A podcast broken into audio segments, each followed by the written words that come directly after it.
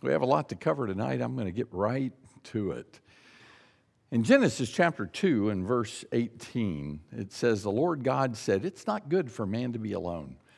And he spoke that in connection with male female relationships, marital relationships, family relationships. But I think that same thing is true of the spiritual relationship. It was never intended that we would be isolated from each other. Never intended. God always intended us to dwell together in what we've come to know in our series here as the body. The body. We're all members of one another. And so,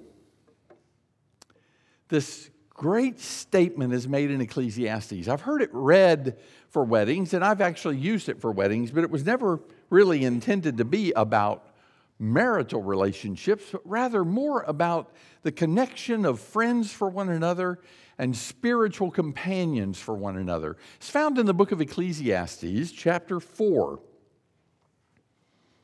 Why does the church exist?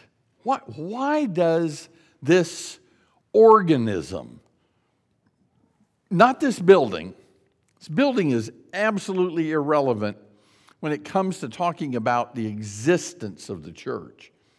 It's not about these bricks and blocks, it's about these bricks and stones that make up the spiritual house of God. Why does the church exist? Here it is. Solomon said it. Ecclesiastes chapter 4, beginning in verse 9. Two are better than one because they have a good return for their labor. For if either of them falls, the one will lift up his companion. But woe to the one who falls when there's not another to lift him up. Furthermore, if two lie down together, they can keep warm. But how can one be warm alone? And if one can overpower him who is alone, two can resist him. A cord of three strands is not quickly torn apart. You know, that, that's the existence of the church. That's why it exists. I'm, I'm going to suggest to you without making the argument. I think I could. I'm happy to do that if you challenge me on it.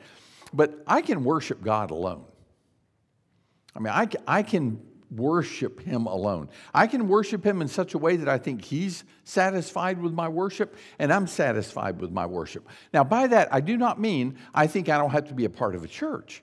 That's not my point. But I'm saying, in terms of the quality of my worship, I can worship without anybody else. I can do that. I can pray alone. I can be righteous alone. I can study alone. I can do those things. But I can't encourage myself alone. And when I have needs, I can't meet those needs myself. I can't do that. There are a lot of things I can do for myself without anybody else being involved. But I'll tell you, it's like tickling yourself. You, you got to have somebody else do it. There's not a single one of us could goose ourselves and go, that's funny, that tickles. Stop, stop. We don't, we don't do that. But if somebody else does it, we, they can tickle us. The, and, and I can't encourage myself. Come on, Ralph, you can do this. You, you're better than what you're doing right now. You get up and you go about that business. I need somebody to encourage me. And when I'm down, I need somebody to pick me up. That's why the church exists. So that the cord of three strands is not easily broken. So look at a passage with me, real quick. It's, it's Hebrews chapter 10, verses 24 and 25. And I'm going to just tell you, I think for some, and maybe not here, but for some churches, we stop too soon on what this passage is saying. Verse 24 Let's begin in verse 23. That's the beginning of the thought. Hebrews 10, verse 23.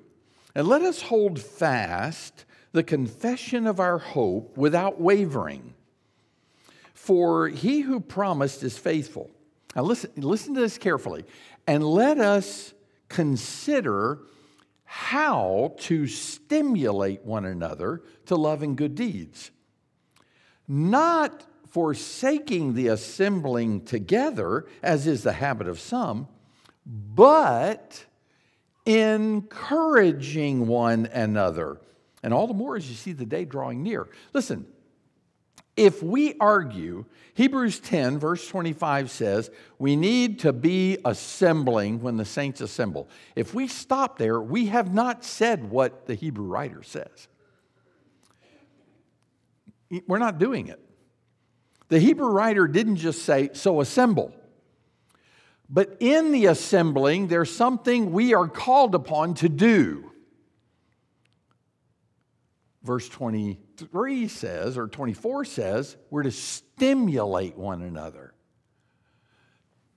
That word stimulate in some versions is prod. Prod. It's, we, we all ought to come with spiritual cattle prods. And when somebody's not up to their potential, somebody's not acting right, somebody's not showing the kind of love and respect and reverence for God they ought to show, we prod them with the cattle prod. Get with it. Stimulate one another. Imagine, imagine what this assembly would look like if before we came in here tonight, every person here, every person that's here said, I got to find somebody to encourage tonight. Somebody needs encouraging. I want to find him and I want to encourage him. Not, we'll do that as we all sing together. Not that, not that. This is an individual instruction. I'm called upon to stimulate and encourage other people. So let, let me just say this.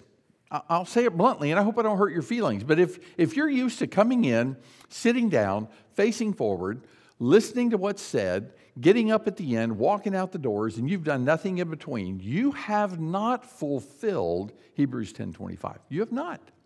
You say, I was here. I was, that's not what it says. It says, in being here, do what? Encourage one another, stimulate one another. Get other people fired up about serving the Lord God. Encourage the faint hearted, help the weak, admonish the unruly. These are the ways we do that when we're here. And if every person was thinking in those terms, how we can help somebody else. We're looking all the way across the auditorium. We're saying, that's the person. That's the one. I got my beat on them. As soon as services are over, I'm making it over and encouraging them. It might be because, well, they just look really discouraged tonight, or they look really down tonight. I mean, not all of us look real happy to be here sometimes. Some of us look like we were weaned on pickles. And others of us need my version of that song. If you're happy and you know it, clap your hands.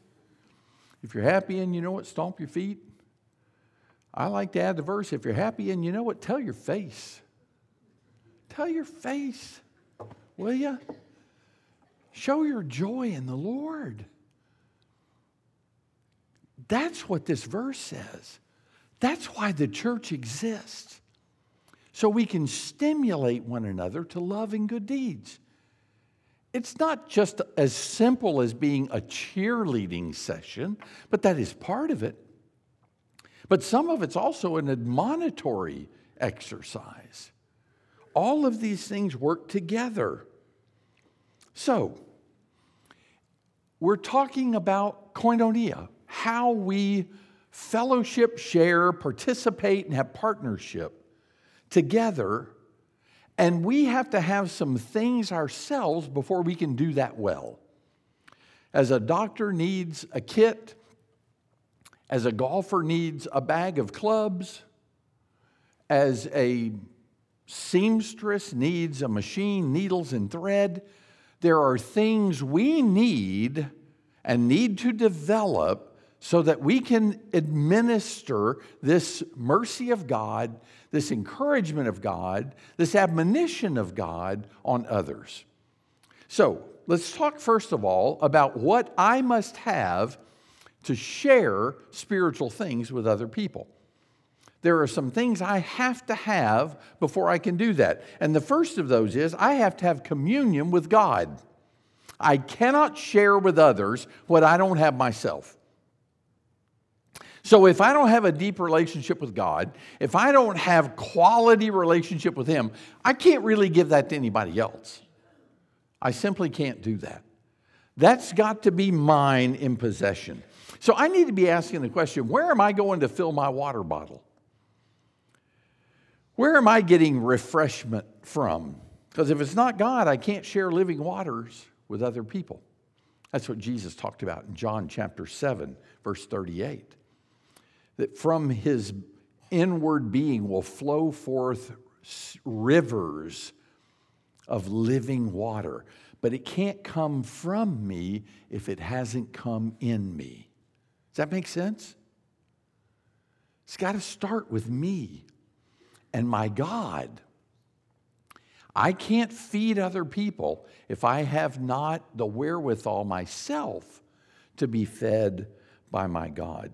So, and if I don't listen to God when He speaks in His Word, how will my ear hear His voice when He speaks through His children? If I don't recognize the voice of God in Him and in His Word, I'm not going to recognize it when other people speak it to me. So that's, that's all part of the encouragement that we not only give, but we also receive. Need to understand we're not just here to help somebody else, we're also here to be helped by others in this relationship that we have with others. And then I need a mutual commitment and responsibility with other Christians. I need to have some kind of pact with my brothers and sisters that sounds something like these things. First, I must be faithful to be with others. I need to work at being in the lives of my brothers and sisters. I need to know who other people are in the body of Christ so I can minister to them, so I can make sure they're taken care of. Uh, not all of us are knowledgeable of everybody else, but we need to be. If we're a family and we're going to minister to others, we need to be able to do that. Secondly, I need to be respectful of confidentiality. When somebody tells me something and it's in confidence, I need to keep confidence. I don't need to share it. You know, sometimes we're not really good about that. Sometimes preachers aren't real good about that. Somebody tells them something, then the preacher gets up and uses it as an example. I mean, does everything but call out the name and point at the person three times. And that's not right. It's not good that we would do that. When someone shares something with me, I need to respect the confidentiality and the secretness of that sharing if I can, so that they know they can trust me with the deeper things of their lives. And I need to feel responsible for other people's complicated lives, not feel intruded upon. I'm going to I've done this. I'm not proud of it.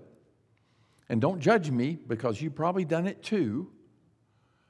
Somebody calls, you look at your phone, you recognize the name, here it is. It's that sister who's going to call and she's going to go on and on and on about her situation in life. And I'm trying to watch reruns of Bullwinkle and Rocky, and it's pretty important. And I'm looking at my phone and going, oh, all right, I'll take it, punch it. Hi, how are you? and I'm rolling my eyes at my family the whole time. Oh, yeah. Oh, even put the phone down, go get some water, come back. Yeah, yeah, I'm listening. If you're bugged by other people because they're relying on you and calling on you for help, you're ignoring the mutual commitment and responsibilities we have for each other. We should care about each other. But I do want to suggest we cannot be equally intimate with everyone. We can't. You can't do it. Most of us will have a core group of 15 to 20 people that we know about the lives of. And beyond that, it's very difficult. But I want to suggest to you, Jesus knew that. You know, he had 70 he sent out, and we don't even know their names. And of the 70, there were 12, and he knew their names and knew them well. But of the 12, there were three that were truly intimate with him. And those were degrees of intimacy. And I'm going to tell you something your elders, and your preachers and your deacons and your godly women cannot all be your best friend. They can't. They cannot. It will sap our resources beyond our ability to be effective in that. So we shouldn't get our feelings hurt if somebody says to us, I, I, I, really can't help you with this right now. I'm overloaded. We need to find somebody else who isn't and move in that direction. So, there are some essentials of sharing spiritual life with others. I've given you the mutual commitment and responsibility and communion, but let me tell you what's essential. If you're going to share spiritual life with other people, first of all, it is about truth. This is the center of our lives. This is the alpha and the omega of our lives truth. And you remember, remember I asked, I, I, told you about that situation at that Koinonia coffee house where the guy came up and slid the Bible over and said, Tell me what God's been teaching you lately. That's a valid question. That's a valid challenge. What is God teaching you lately? And if you say nothing, then I'd say you're not in the truth. You're just not deeply enough in the truth of God. This is our bread of life. This is the light of the world, this truth. This is Jesus, our Savior, our Lord. We need to be in it. If we're in the school of Christ, we ought to be learning every day. Parents don't accept that answer from kids. When the kids come in the door, hey, what'd you learn today? Nothing. If you learn nothing, I'm going to get some teachers fired. You had to have learned something today. What did you learn? And in the same way, I think as disciples in the school of Christ, we have a right to ask each other and the right to get an answer to the question what has the Lord taught you today? What have you learned from God today? And it doesn't have to be profound. It doesn't have to be profound. It may be something as simple as well, I learned today not to smart off to a waiter at a restaurant. They can really mess with your food. It may be something simple that you learned, but these are the kinds of questions we ought to be able to ask one another and get answers for. Memorizing scriptures helps us to share truth with other people. And not just the sharing of truth in its sterile condition, but in practical application in lives. This is what we share with each other. And openness. Openness to share sin, to share temptations, weaknesses, failures, fears that we have, discouragement. How else can we pray that we be healed? if we're not sharing those things. And I will tell you, becoming open to other people and saying, I, I have a problem with that, you would be amazed at how that will draw people to you who say, I have a problem also. How have you worked on it? How, is, how have you overcome that? Or how are you doing struggling with that? Being transparent and open in our lives makes us accessible to other people. I really think that's why most of us relate to Peter. And we give Peter a hard time. My, my wife gets really defensive of the Apostle Peter when people start talking about, boy, I'll tell you what, he's constantly failing. He's the smart one with the first answer, and often it's wrong. And he's a guy too bold and gets out of the boat and he sinks, and blah, blah, blah. Well, I'll tell you what, we relate to Peter. I find it difficult to relate to Paul. He's almost too perfect. I know he keeps calling himself the chiefest of sinners, but it looks to me like he's got things pretty well together. And the more we talk about our foibles and shortcomings, not that we want to glorify those, but I would say this to those who preach the gospel of Jesus Christ. Don't come in this pulpit and act like or leave the impression you got it all together. Don't do that, brothers. Teachers of classes, don't get up there and act like I've solved this, I got this, I'm together, I got it. I'm going to share it with you because now I've reached perfection. You will not, you have not done that, and you leave a wrong impression, and people can't relate to you. So let people know you're fearful. Let people know you're discouraged.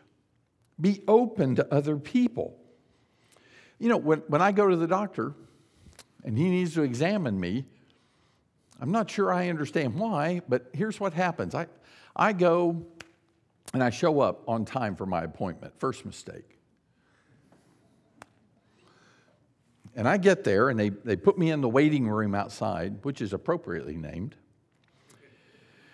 And then after a long wait, they'll take me back because they now have a, prepared a room for me where I'm going to sit. They have cranked the air conditioning down to a pleasant 60 degrees and they put me in a chrome chair.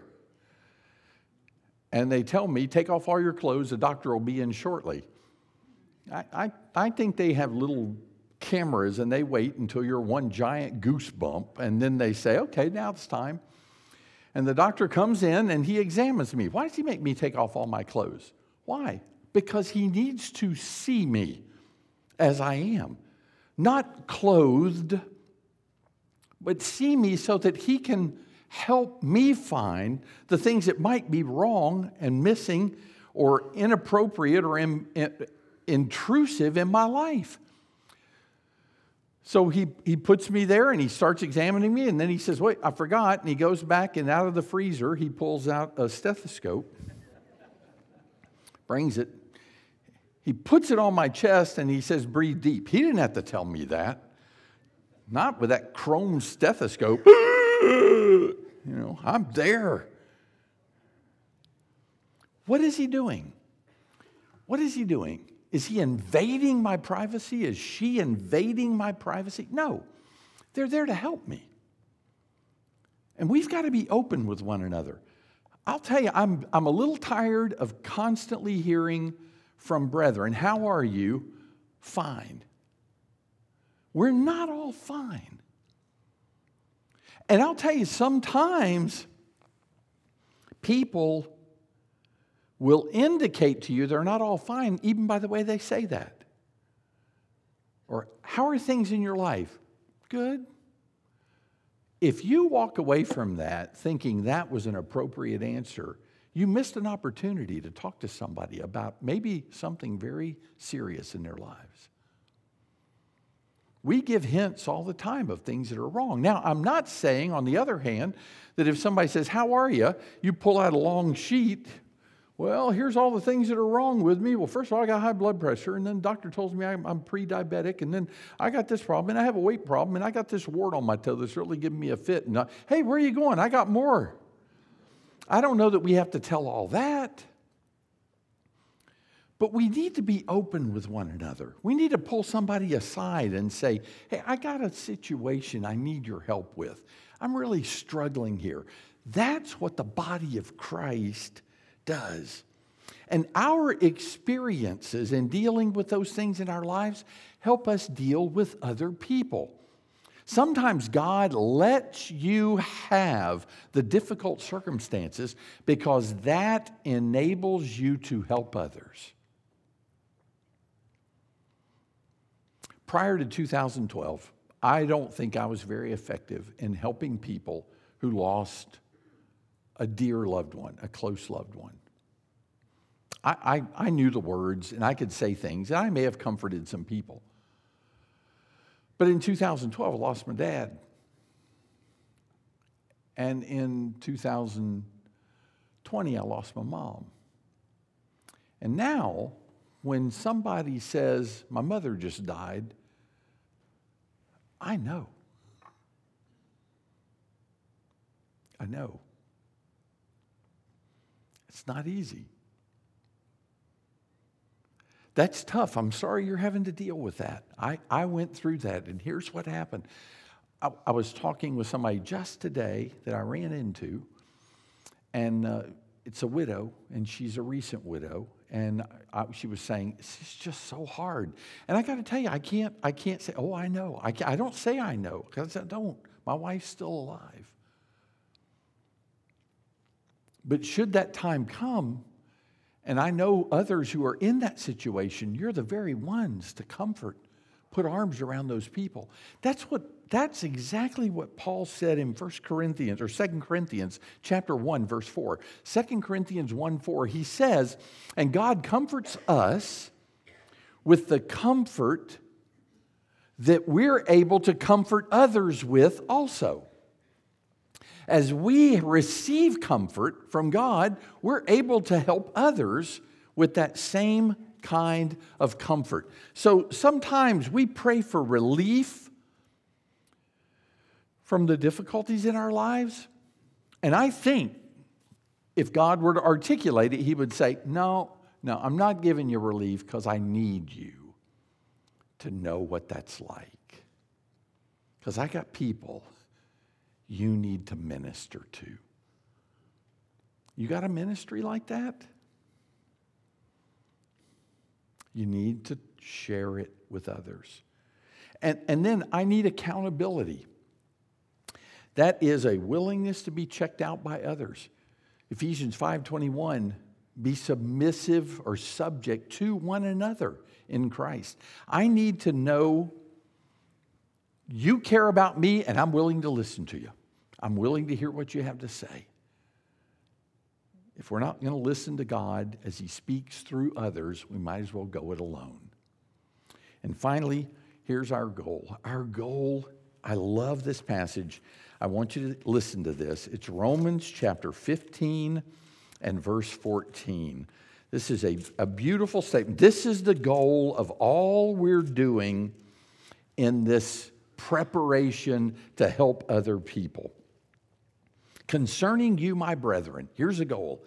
I myself also am convinced that you yourselves are full of goodness, filled with all knowledge, and able also to admonish one another. That's what we want to do. We want to make sure every person in the body of Christ of which we're a part is full of goodness, filled with knowledge, and able to minister to others. So, there are some tools for sharing spiritual life that God gives us. I was driving through Chattanooga, Tennessee, and on a mark a board, a message board out, out in front of a building, church building, I saw these this statement. Exercise the spiritual gift that is within you. Exercise the spiritual gift that is within you. And you might say, must have been a Pentecostal group. No, it wasn't. It wasn't evangelical.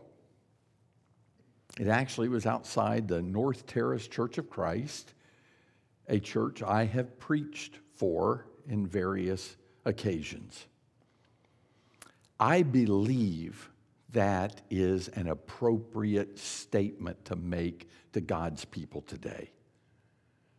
1 Corinthians chapters 12 through 14 are showing how the disciples of the first century met each other's needs.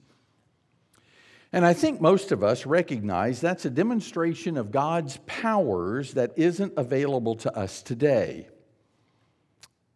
But you would be wrong if you limit spiritual gifts to the first century manifestation. There are some of those gifts are no longer available, but there are spiritual gifts given to disciples today to minister to the family of God.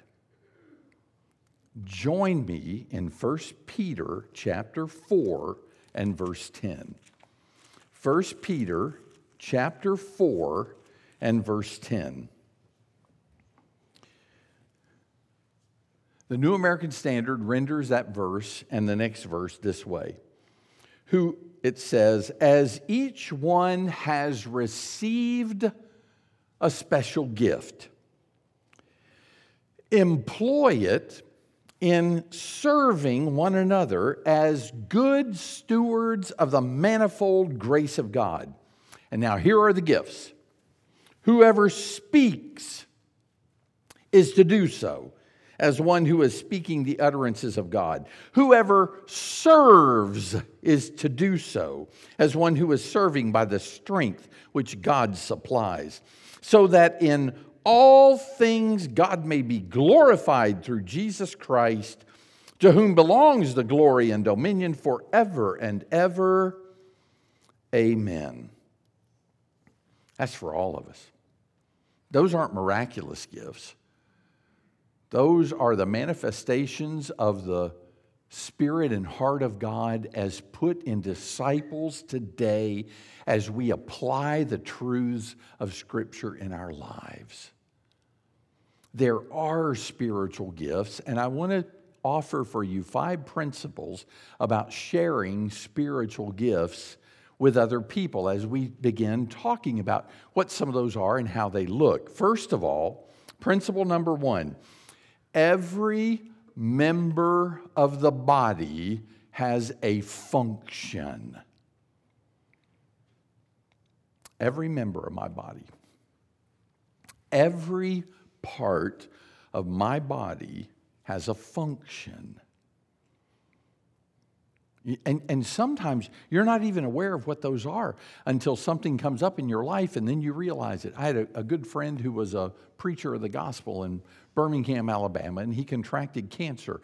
He was undergoing cancer treatments, which caused all of his hair to fall out. And I had lunch with him one day when I was visiting in the area, and he said, he said, Ralph, have you ever thought about how important, listen, have you ever thought about how important your eyebrows are? I said, No, Richard, I, I haven't really thought about that. I mean, my eyebrows, for the most part, are just a nuisance, you know? The eyebrows get long and then they hang down in front of your face, and you try to find the one that's there, and you pull out 30 before you get the one that's in front of your eye. Or they just look real bushy, which distracts everybody that's looking at you. They go, What in the world is on his forehead? I said, Tell me what you mean by that. And he said, Well, I was mowing the lawn the other day.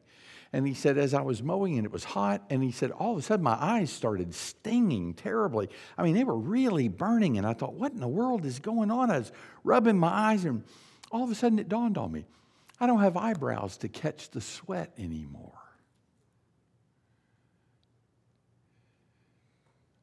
I don't have eyebrows to catch the sweat anymore.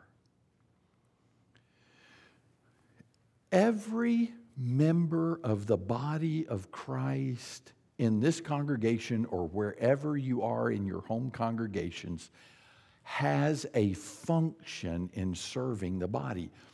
And I'm going to say this if you don't, if you don't, you're just a wart or a growth that needs removing. You have a function.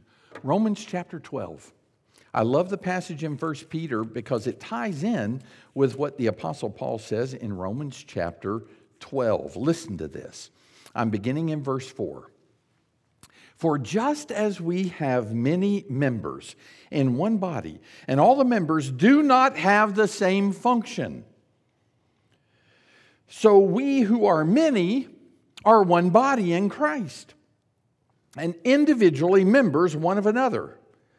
Now listen to the wording. Since we have what?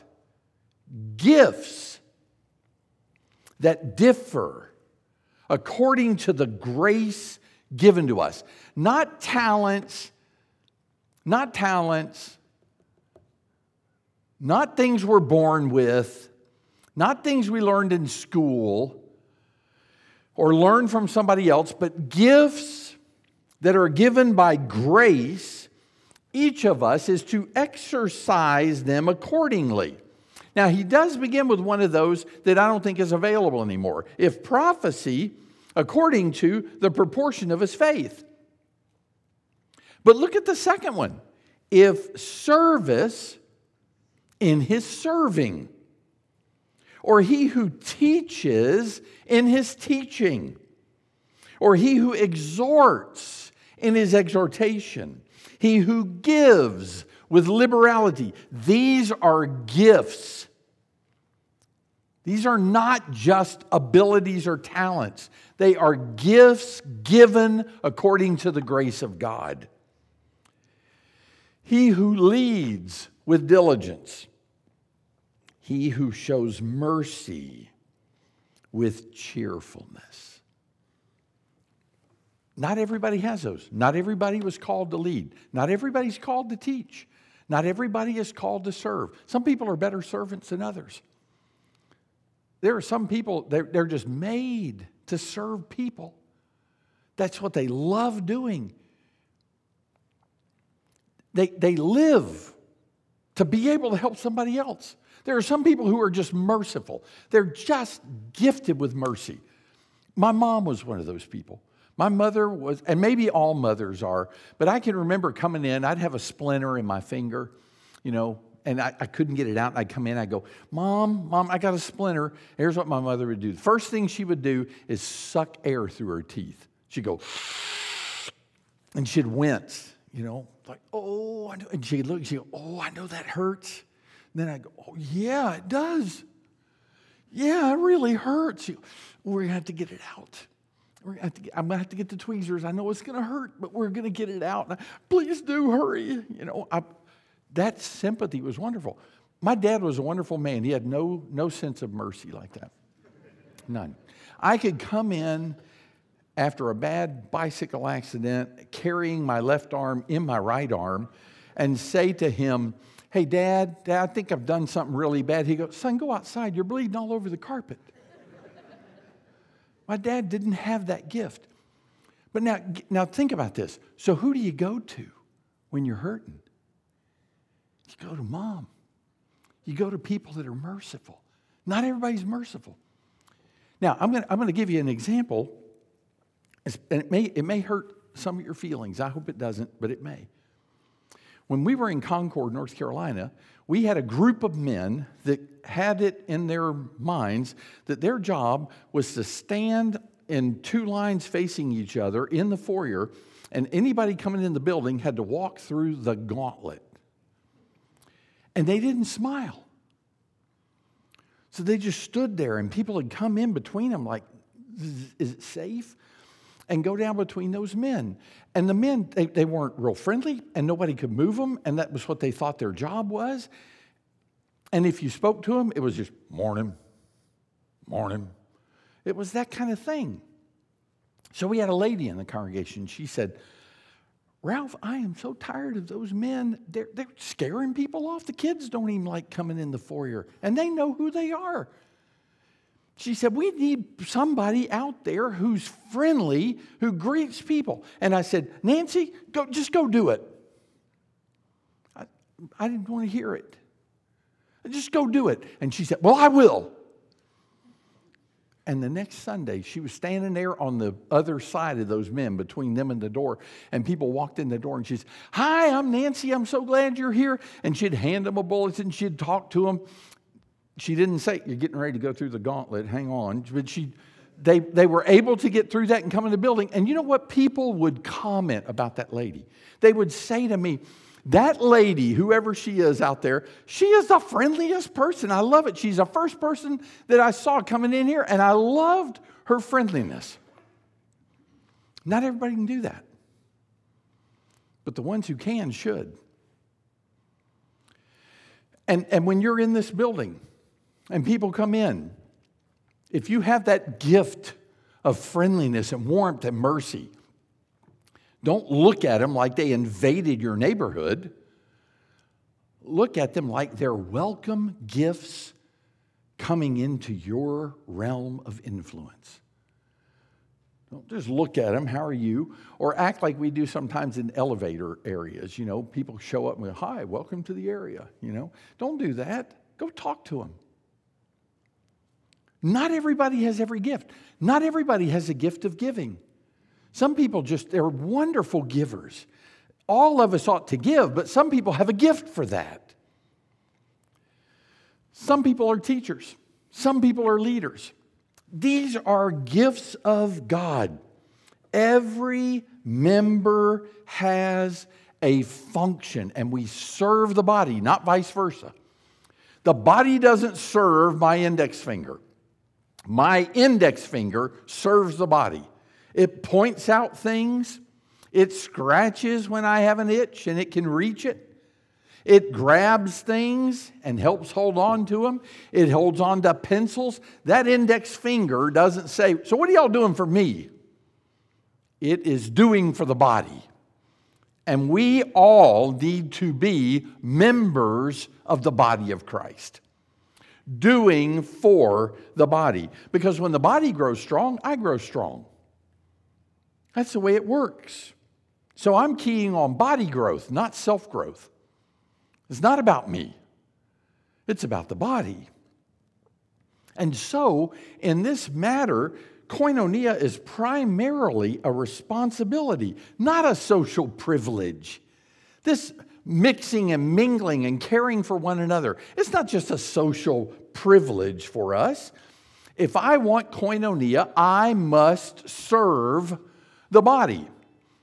Principle number two the purpose of all spiritual gifts is to serve others and or glorify God. In 1 Peter chapter 4 verses 10 and 11, that passage that we were looking at earlier, it says as each one has received a special gift, Our gifts are given by God. We're not owners, we're stewards. They belong to God, not to us. So, now do you see how seeking fame or recognition or reward for exercising our gifts is wrong? Whatever that gift is. And, and there are some gifts that are bigger than others. Some are more recognized. 1 Corinthians chapter 12 that we read the other night in verse 18 says this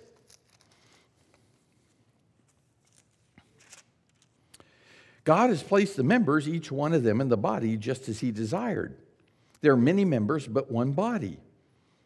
And it is much truer that the members of the body which seem to be weaker are necessary. Are necessary. Things that we don't normally say they're really valuable. Listen, I'm going to tell you something. I get a lot of com- comments from people about my hair. Most of the time, it's how old are you?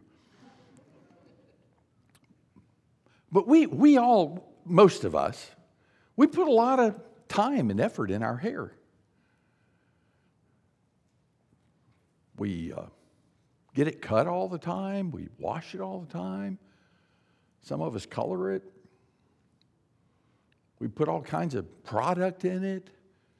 If it's frizzy, we try to tame it. If it's thin, we try to thicken it. We do all that with our hair. And our hair really isn't a major part of our bodies. I, I don't know anybody that, as they were losing it, saying, I'm dying, I'm dying. But I'll, I'll, tell you what, I've got, I've got another part of my body nobody has ever complimented me on. Nobody has ever said, Ralph, you got a great liver. But it's an appropriately named organ. I can't live without it. I, I can't do without it. But I'll tell you, my liver doesn't get all upset about that. Wouldn't that be awful? If my liver said, I'm tired of hearing about the hair or the eyes or the muscles, I'm tired of hearing about the voice, I'm shutting down, I'm done. No liver ever did that. But trust me, I got a great liver. I, I need to say that to remind it every once in a while. Keep working there, buddy. I need you the parts of our body sometimes that don't get as much recognition, because there are some of us that get a lot of recognition, people that are public. We preachers get a lot of recognition for what we do. Bible class teachers do, elders do. But I got to tell you, if you're not praying for the other people in your congregation, the people that keep the building clean, the people that take care of those small children, listen, the teachers in the bucket class, you know, that's the class with the table and the chairs where they can't get loose. The teachers in the bucket class, pray for them. Otherwise, you'll have those kids for another full hour every service. And that's not bad for you, but those kids won't live long. There are all kinds of people who do little things all the time that need to be recognized for what they are in the body of Christ. All of us need to glorify God. All the gifts are for the body. Principle three every gift is important. 1 Corinthians chapter 12 and verse 7. 1 Corinthians chapter 12 verse 7 says, for to one, uh, but to each one is given the manifestation of the Spirit for the common good. All of us, every member of my body, has a function and the ability to carry it out. And to say you have no fitting gift is to say you have no function in the body. Don't say that. Don't say you have no gift. You have nothing to offer the body of Christ. You're a member of the body. And if you don't have a function, you may be taken out of the body altogether. Be careful. Principle four all gifts must be exercised and developed. In 1 Timothy chapter 4 and verse 14, here's what the Apostle Paul said to this young preacher Do not neglect the spiritual gift within you, which was bestowed on you through prophetic utterance with the laying on of hands by the presbytery. And then in 2 Timothy chapter 1 and verse 6, again he says, I remind you to kindle afresh the gift of God which is in you. In Matthew chapter 25, the same thing's talked about in terms of the talents. Different people are given different skills, different talents, different abilities. For what purpose? To use them to the glory of God, not to bury them. Not to bury them. So if we're going to be people who have the gifts of God, don't we need to use them so we can function at our best? Last principle, and then one more slide following that, and we're done. There are greater gifts which should motivate all of us. All of us. Whether you have one gift, 10 gifts, there are greater gifts that ought to be true of all of us, and you know where we're going. 1 Corinthians chapter 13. So let me, let me illustrate it this way very quickly. If I have a zero and I add a zero, what do I have? Still zero. What if I put 10 zeros? What do I have? Still got zero. Okay, let's get 100 zeros. What do I have? Zero. Now take the 100 zeros and put a one in front of it. All the zeros mean something now, don't they? They didn't mean anything before. And that's exactly what Paul says. If I speak with the tongues of angels, if I have knowledge of all things, but I don't have love, what am I? Nada. Zip, zilch, zero. I'm nothing, nothing if I don't have love. But take the gifts, whether you have one or you have 10 or you have a hundred gifts. I've never met that person. Now put love in front of it. And what do you have? Wow. It explodes. That's what God wants. Love is the golden chain that binds the happy souls above. And he's an heir of heaven who finds his bosom glow with love. Well, I hope you've been kind of jumping ahead of me on this lesson because I want to give you this and we're done. So, how do you find your spiritual gifts? So, you're saying, I hope by now, okay, Ralph, I'll buy it. God's given me spiritual gifts. I don't even know what they are. How do I find my spiritual gifts? How do I know what I ought to be doing or ought not to be doing? In exercising my gifts God has given me, I'm convinced I'm a member of the body. God gave me a function. How do I find out what it is? And I want to give you just three ideas. Number one, look to God for guidance. Talk to Him about it. Ask Him, Lord, show me my gifts. Tell me what I'm good at. Tell me what I need to be functioning as in the body of Christ. There was a lady who came to a preacher, Billy Sunday, one time, and she said to him, She says, I heard your sermon on the talents. She said, I have one talent, but it's a really good one. She said, I have the gift of criticism. I, I, I can see things that are wrong and point them out. And he said, Well, I'll tell you what, sister. I think if I were you and I had the gift of criticism, I think I'd do like that one talent man and go bury it.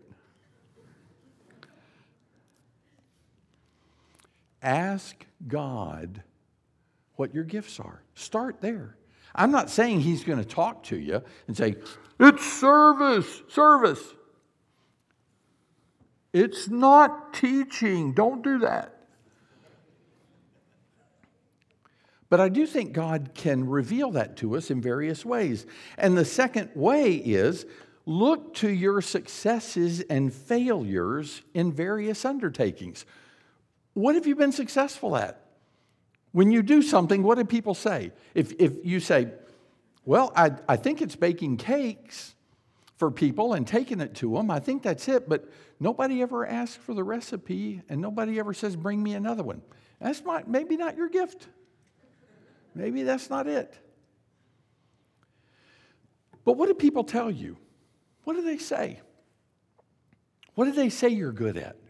And what have you tried and it just didn't go well? I remember, I remember Ed Harrell one time in a conversation saying, he says, I'm not good at going to the hospital. I'm, I'm not good at that. He says, I, I go to the hospital and I go up to the bed and I say, Hey, how are you doing? What's going on? And he said, Well, my heart's having problems and I'm ha- uh, they're, they're, trying to get that under control. I got really high blood pressure and they told me I got diabetes. He says, I, I, I just kind of blurred out, well, You could die. That's probably not the best thing to do. Don't bring that man to my hospital bed. What are you good at?